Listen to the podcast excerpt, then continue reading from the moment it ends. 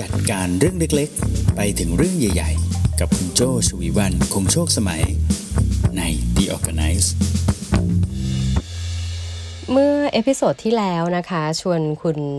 อ่านหนังสือเรื่อง output นะคะ The Power of Output ศิลปะของการปล่อยของ ปรากฏว่าเป็นช่วงเดียวกันกับ ที่ได้หนังสืออีกเล่มหนึ่งมานะคะ หนังสือเล่มนั้นก็คือชื่อว่า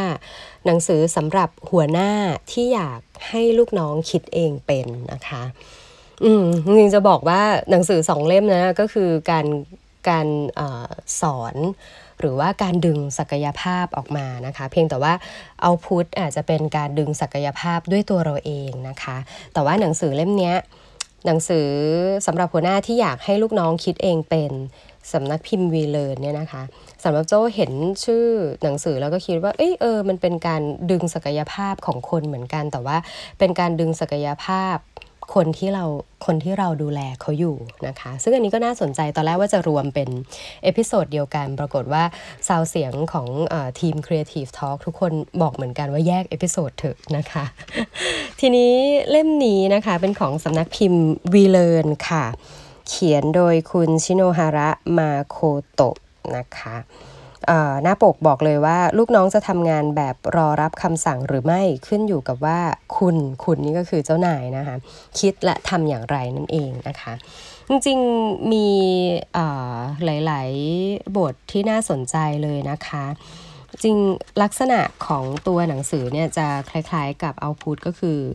เป็นไม่ได้เป็นเนื้อหาที่เป็นต่อเนื่องนะคะ ก็จะเป็นลักษณะของทริคแต่ทีนี้ก็จะมีการแบ่งออกเป็นบทเหมือนกันนะคะ อันนี้มีทั้งหมด 5 บทนะคะ ซึ่ง 5 บทที่ว่านี้ก็จะมีการปูพื้นฐานก่อนอย่างบทที่ 1 บอกว่า วิธีฝึกให้ลูกน้องคิดเองทำเองเป็นเนี่ยมีที่มาอย่างไงนะคะ เช่นแบบ ก็ถ้าสมมติเราไม่ฝึกให้เขาคิดเองทำเองเป็นเขาก็จะกลายเป็นมนุษย์รอคำสั่งนะคะ แล้วก็มันมีวิธีสอนแบบไม่ให้เขารู้ตัวว่ากำลังถูกสอนอยู่นะคะ ลองใช้วิธีสอนแบบไม่สอนนะคะ อะไรอย่างนี้เป็นต้นอันนี้ก็จะเป็นของของบทแรกที่พูดถึงวิธีฝึกให้ลูกน้องคิดเองทำเองเป็นเนี่ยมีที่มาอย่างไงนะคะ บทที่ 2 ก็จะเป็นหลัก 6 ข้อของหัวหน้าที่ไม่ธรรมดานะคะ เช่นแบบ หัวหน้าไม่จำเป็นต้องเก่งกว่าลูกน้องนะ ไม่ใช้อำนาจก็ไม่เป็นไรอย่างเงี้ยเป็นต้นนะคะ บทที่ 3 ก็จะเป็นเรื่องกลยุทธ์ของหัวหน้า ซึ่งบทนี้น่าสนใจนะคะ แล้วก็เป็นบทที่มีทริคค่อนข้างเยอะเลยนะคะ แล้วก็บทที่ 4 บทนี้นี่จะมีหลายตอนหน่อยนะคะ บทที่ 4 จะพูดถึงการสอนลูกน้องตั้งแต่วันแรกจน ถึงปีที่ 3 เลยนะคะ บทนี้ก็เลยเยอะนะคะเป็นทริคที่น่าสนใจเจ้าว่าถ้าเป็นหัวหน้าเนี่ยแล้วลองเปิดอ่าน อาจจะเป็นวันละบทก็ได้นะ โดยเฉพาะบทที่ 4 เนี่ยเจ้ว่าน่าสนใจมาก ๆ เลยนะคะ มันจะเป็นคล้าย ๆ อารมณ์ how to เช่นแบบ วิธีเขียนบันทึกการรายงาน ไม่จำวิธีรับมือกับลูกน้องที่ไม่รู้ว่าตัวเองคิดอะไรอยู่นะคะทำไมลูกน้องถึงต่อต้านอย่างเงี้ยเป็นต้นนะคะ แล้วก็บทสุดท้ายบทที่ 5 นะคะ ก็จะเป็น9 ปัญหารับมือเมื่อเอ่อ9วิธีขอโทษค่ะ 9 วิธีรับมือเมื่อเกิดปัญหานะคะ เช่น วิธีคิดพื้นฐานในการตักเตือนลูกน้องนะคะ บทที่ 5 เนี่ยแหละค่ะโจสนใจอยู่อันหนึ่งที่อยากจะมาชวนคุณพูดคุยกันนะคะใน episode นี้บทที่5เนี่ยมีบทหนึ่งก็คือที่บอกว่าเมื่อต้องการให้กำลังใจลูกน้องที่กำลังรู้สึกท้อแท้นะคะ มันน่าจะเข้ากับช่วงนี้นะโจรู้สึกว่าตอนนี้หลาย ๆ บริษัทเนี่ยไม่ว่าจะเป็นบริษัทที่ กำลังที่หลังจากโควิดเนี่ยช่วงโควิดไม่ได้รับผลกระทบ ช่วงนี้ก็เริ่มจะนิ่งๆนะคะ เพราะว่าเอาจริง ๆ เศรษฐกิจเราก็อยู่ในในช่วงของ การอดใจรอหลาย ๆ อย่างหลาย ๆ factor นะคะ มันก็ยังไม่กลับมาอยู่ในตัวเลขที่ดีนะคะ อย่างตัวเลข GDP ที่ออกมาก็เห็นชัดเจนว่ามันติดลบอยู่นะคะไม่ว่าจะเป็นธุรกิจที่เป็นขาขึ้นช่วงโควิด หรือว่าขาลงช่วงโควิด ตอนนี้ก็ยังอยู่ในช่วงของความตึงเครียดอยู่พอสมควรนะคะ แล้วก็ในขณะเดียวกันเนี่ยนอกเหนือจากแฟกเตอร์ภายนอกเนี่ยบางทีการที่เขากำลังพยายามใช้ทักษะใหม่ ๆ นะคะ ช่วงนี้คือหลาย ๆ ธุรกิจเนี่ยก็ต้องปรับตัวทำให้ทุกอย่างเร็วขึ้นทำให้ทุกอย่างสมาร์ทขึ้นนะคะ เขาก็อาจจะท้อแท้นะในในหลาย ๆ เรื่องขึ้นมานะคะ ทีนี้เราที่เป็นหัวหน้าเนี่ยจะให้กำลังใจน้องที่รู้สึกท้อแท้ได้ยังไงนะคะ ในบทนี้เขาก็จะพูดเลยนะคะ ว่าจริง ๆ การพูดคำว่าพยายามสิมันก็ไม่ได้ทำให้เขารู้สึกดีขึ้นนะคะ หรือว่าสู้ ๆ นะ พยายามนะอ่าพยายามขนาดนี้แล้ว ยังจะให้พยายามอีกเหรอบางทีน้องอาจจะคิดแบบนั้นนะคะ ว่ารู้นี่ก็สู้อยู่นะคะ ทีนี้เเขาก็เลยบอกว่าทีนี้ถ้าอยากจะให้อีกฝ่ายเนี่ยรู้สึกดี แล้วก็รู้สึกว่าความพยายามเนี้ยมันยังไปได้อีก คือบางทีเราเห็นแล้วแหละ เรารู้ว่าเขากำลังท้อแท้ แต่เรารู้สึกว่ามันเป็นกระบวนการหนึ่งนะ ของการฝึกกล้ามเนื้อ กล้ามเนื้อในการรับมือความท้อแท้เนี่ยมันจะผ่านไปอีกสักพักนึงอะเราเองเราเคยผ่านช่วงนั้นมาก่อนเนี่ยเราจะพูดได้ยังไงนะคะ นี้เราก็อาจจะพูดชมเขาซะหน่อยนะคะ ชมชมในที่นี้ไม่ใช่จะมาชมแบบว่าโอ้โหแค่นี้ก็ทำได้ดีมากแล้วอะไรขนาดนั้นมันจะไม่ถึงขั้นนั้นนะคะ แต่วิธีการแรกที่คุณควรทำเนี่ยก็คือ คุณต้องใส่ใจกับความเหนื่อยล้าที่ มีอยู่ในใจของน้องเขาอยู่นะคะ จริงอย่างแรกที่ที่คุณควรทำเลยคือคุณควรหมั่นสังเกต แล้วหาให้เจอว่าคนไหนคือคนที่กำลังเหนื่อย และอาจจะกำลังท้อแท้โดยที่เขายังไม่ได้มาบอกคุณ แล้วคุณสังเกตเห็นก่อน คุณก็ไปพูดคุยก่อน แค่เนี้ยแค่คุณเจอแค่คุณทักเนี่ยเขาก็รู้สึกดีขึ้นแล้วนะอ่าอย่างน้อยเขาไม่ได้รู้สึกว่าเขาเผชิญความท้อแท้นี้คนเดียวใช่ไหมคะ อืม ก็อาจจะพูดคุยอย่างแรกเลยก็คือ อืม ช่วงนี้หนักหน่อยนะ ช่วงนี้กำลังลำบากอยู่ใช่ไหมกำลังท้อเลยใช่ไหม แต่ที่ทำอยู่ก็ทำได้ดีนะ ไม่ใช่ว่าไม่ดี อ่า อันนี้คืออย่างแรกเลยก็คือ ต้องใส่ใจกับความเหนื่อยล้าที่เขาเผชิญอยู่นะคะ ทีนี้ ถ้าในเลเวลที่ 2 ถ้าคุณเซียนมากพอใช้คำว่าเซียนนะคะ ถ้าคุณพอจะคาดเดาได้นะคะ คุณทำงานกับเขามาสักพักหนึ่งแล้วเนี่ยถ้าเดาได้ว่าเขาทุกข์ใจเรื่องอะไรเนี่ยให้คุณลองพูดไปเลยว่า เออ ผมเคยเจอเรื่องแบบนี้ พี่เคยเจอเรื่องคล้ายๆแบบนี้มา โจ้จะพยายามใช้ไม่บอกว่าเคยเจอเรื่องแบบนี้เป๊ะๆนะคะ แต่ก่อนเนี่ยเคยใช้คำนี้โอ้ยพี่ หลับตาพูดได้เลย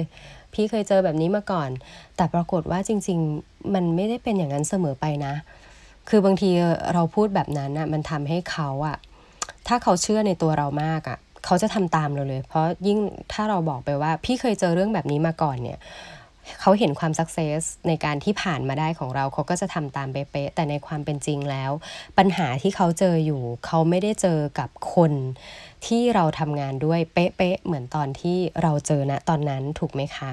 ลองพยายามเลี่ยงนะคะ ใช้คำว่าพี่เคยเจอปัญหาคล้ายๆ กันนี้ ลองฟังดูไหมเผื่อว่าเอาไปใช้กันได้อ่าถ้าคุณเดาได้นะ คุณก็ลองเล่าให้เขาฟังนะคะ แต่ว่าเล่านี่ก็อย่าใส่สีตีใครมากอะไรขนาดนั้นนะคะ หรือว่าไม่ต้องแบบแฟกใส่อารมณ์ขนาดนั้นนะคะ ลองเล่าให้ฟังว่าเคยเจอแบบนี้แบบนี้นะคะ เนี่ยเขาก็อาจจะรู้สึกได้ว่า โอ้โอเรื่องที่เขาเจอเนี่ยมันไม่ใช่เรื่องแปลกประหลาด แล้วมันก็อาจจะผ่านไปได้นะ แบบนี้เป็นต้นนะคะ แล้วก็ที่สำคัญเลยอย่าอวด อย่าอวดว่า โอ้ ผ่านเรื่องนั้นมาได้มันดีจริง ๆ หรืออะไรอย่างเงี้ยบางทีเขาจะรู้สึกว่า นี่ตกลงกำลังเห็นใจเขาจริง ๆ หรือว่าตั้งใจมามาทับถมมาอะไรอย่างนี้เป็นต้นนะคะ หรือบางทีเขาอาจจะฟังแล้วอ่าโอเค สรุปแทนที่จะมาคุยเรื่องเขาเองกลายเป็นคุยเรื่องตัวเองซะงั้นนะคะโอเค ทีนี้แต่มันก็จะมีเคสที่3นะคะเคสที่3เนี่ยก็คือบางทีคุณเองเนี่ยก็อาจจะ พูดเหมือนอยู่ฝั่งเดียวกับเขานะคะ อยู่ฝั่งเดียวกับเขาในที่นี้ก็คือ คุณก็อาจจะบอกว่า เออ เอาจริง ๆ นี่ก็ไม่รู้เหมือนกันนะว่ามันจะผ่านไปด้วยกันยังไง แต่เอาเป็นว่าถ้ามีปัญหาอะไร อยากจะให้ช่วยก็บอกแล้วกัน อืม คือในในมุมในมูดนี้เขาจะรู้สึกว่าเฮ้ยเออสิ่งที่เขากำลังท้ออยู่เนี่ย มันก็เป็นเรื่องที่ควรจะท้อเหมือนกัน คือหมายถึงว่าอ๋อโอเค แสดงว่ามันยากจริงเนอะแต่ว่าไอ้ความยากเย็นเนี่ยมันไม่ใช่ว่าเขาเผชิญคนเดียว แล้วก็มีคนที่จะคอยช่วยคิด ถึงแม้ว่าพี่คนนี้เขาอาจจะไม่ได้เคยผ่านมาก่อน แต่ความพยายามที่จะช่วยคิดกันได้เนี่ยอย่างน้อยตอนนี้มันไม่ได้มีแค่หนึ่งสมองสองมือของเขา แต่มีอีกสมองของพี่มาช่วยกันด้วยนะคะ หรือวิธีที่ 4 วิธีสุดท้ายนะคะ ก็คืออาจจะเป็นการแสดงความรู้สึกร่วมนะคะ แล้วก็บอกบอกว่าเราเนี่ยเฝ้าดูเขาอยู่เงียบๆนะคะ เช่นแบบเออพี่เข้าใจ ตอนนี้มันก็คงเหนื่อยกันจริง ๆ เหนื่อยกันทุกคน พี่ก็เหนื่อยเหมือนกันเนาะแล้วทีนี้ถ้า ถ้ามีอะไรบอกพี่ด้วยละกัน แต่จริงๆพี่ก็คอยอ่านอยู่นะ คอยดูอยู่อยู่ในกรุ๊ปคอยเห็นในไลน์อยู่เหมือนกัน หรือว่าเห็นในอีเมลด้วยเหมือนกันนะ ว่าเออกำลังพยายามอยู่ มีอะไรที่จะให้ช่วยก็บอกแล้วกันนะคะ นี่ก็เป็นตัวอย่างหนึ่งนะคะใน บทที่ชื่อว่าเมื่อต้องการให้กำลังใจลูกน้องที่รู้สึกท้อแท้นะคะ นี่ก็น่าสนใจ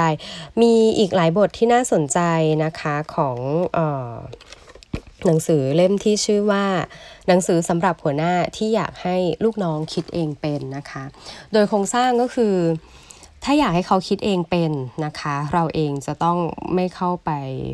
ทำเองทุกอย่างนะคะ แล้วเราก็ต้องไม่ไปคิดเองทุกอย่างด้วยนะคะ ความน่าสนใจก็คือเอเก่งน้อยกว่าก็ไม่เป็นไรนะคะ พูดไม่เก่งก็ไม่เป็นไรนะคะ